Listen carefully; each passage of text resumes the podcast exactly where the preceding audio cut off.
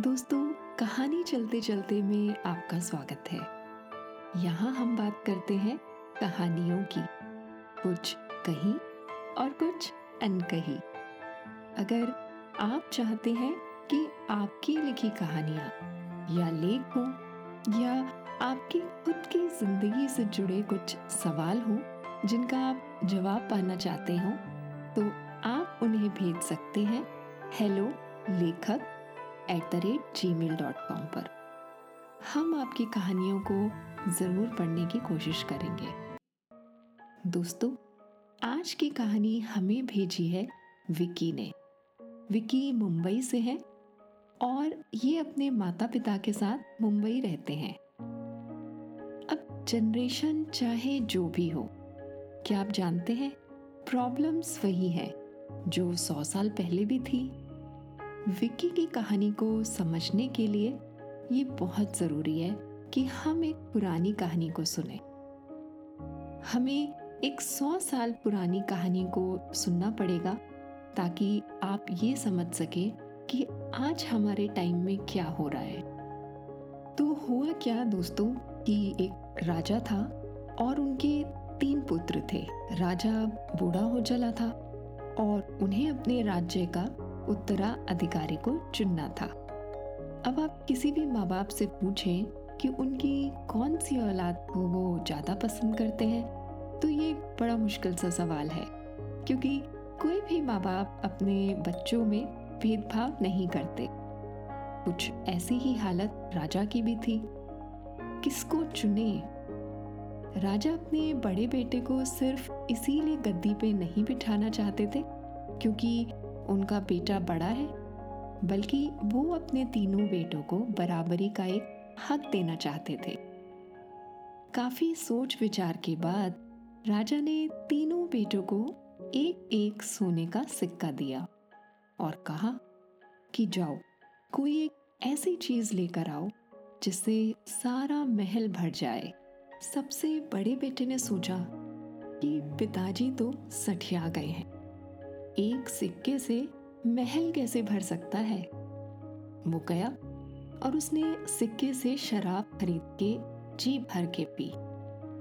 राजा का दूसरा बेटा तो और भी समझदार निकला। उसने सोचा कि सबसे सस्ता जो एक सिक्के से आ सके, वो तो कचरा ही है, जो बाहर मिल जाएगा। उसने ढेर सारा कचरा लाकर महल में भर दिया। पर राजा का छोटा बेटा बेहद समझदार था।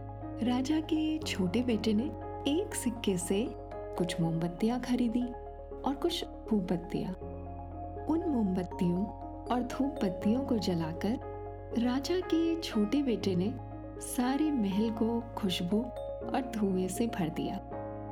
राजा अपने बेटे से बेहद खुश हुआ और छोटे बेटे को राजगद्दी सौंप कर खुद चले गए।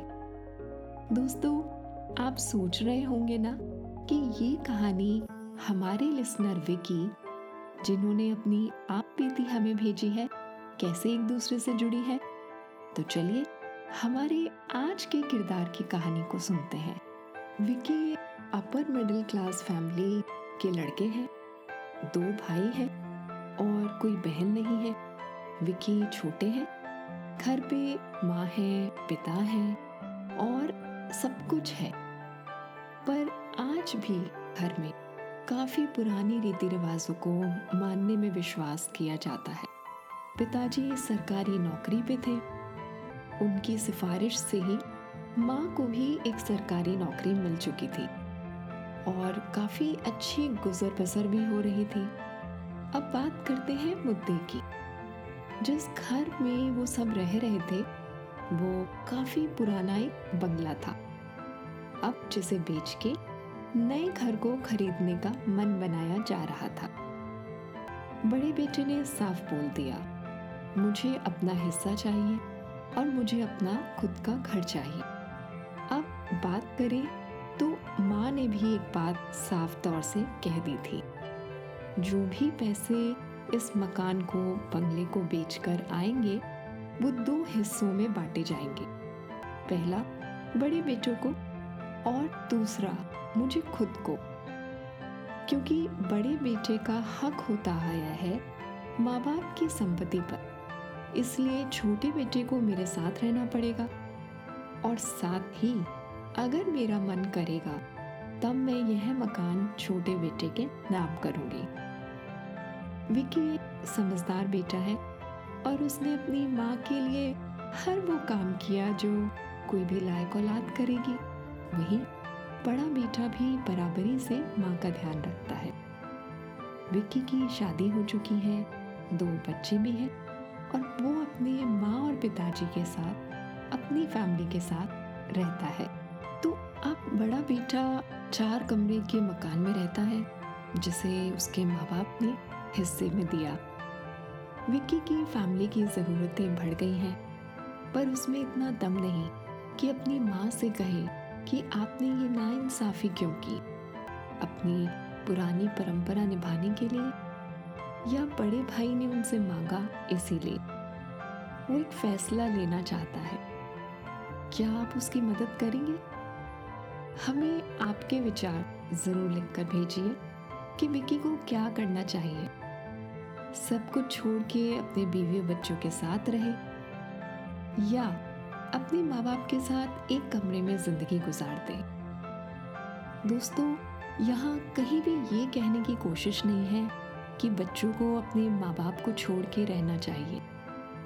यहाँ बस यह कहने की कोशिश है कि माँ बाप को किसी भी तरह अपने बच्चों को इक्वली ट्रीट करना चाहिए।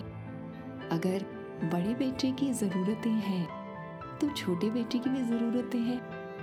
वो चाहते तो एक ही घर में तीन मंजिला मकान बनवा सकते थे। दो अपने बच्चों के लिए और एक में वो खुद रहते। खैर, ये तो मेरा मानना है, पर आपका क्या मानना है, मुझे ज़रूर बताइए। आप ईमेल एड्रेस तो जानते ही हैं हेलो लेखक at the rate gmail dot com मुस्कुराते रहिए। अपनी सेहत पे ध्यान दीजिए और मसाला चाय पीना मत भूलिएगा। फिर मिलेंगे एक नई कहानी के साथ, एक नए रिश्ते के साथ।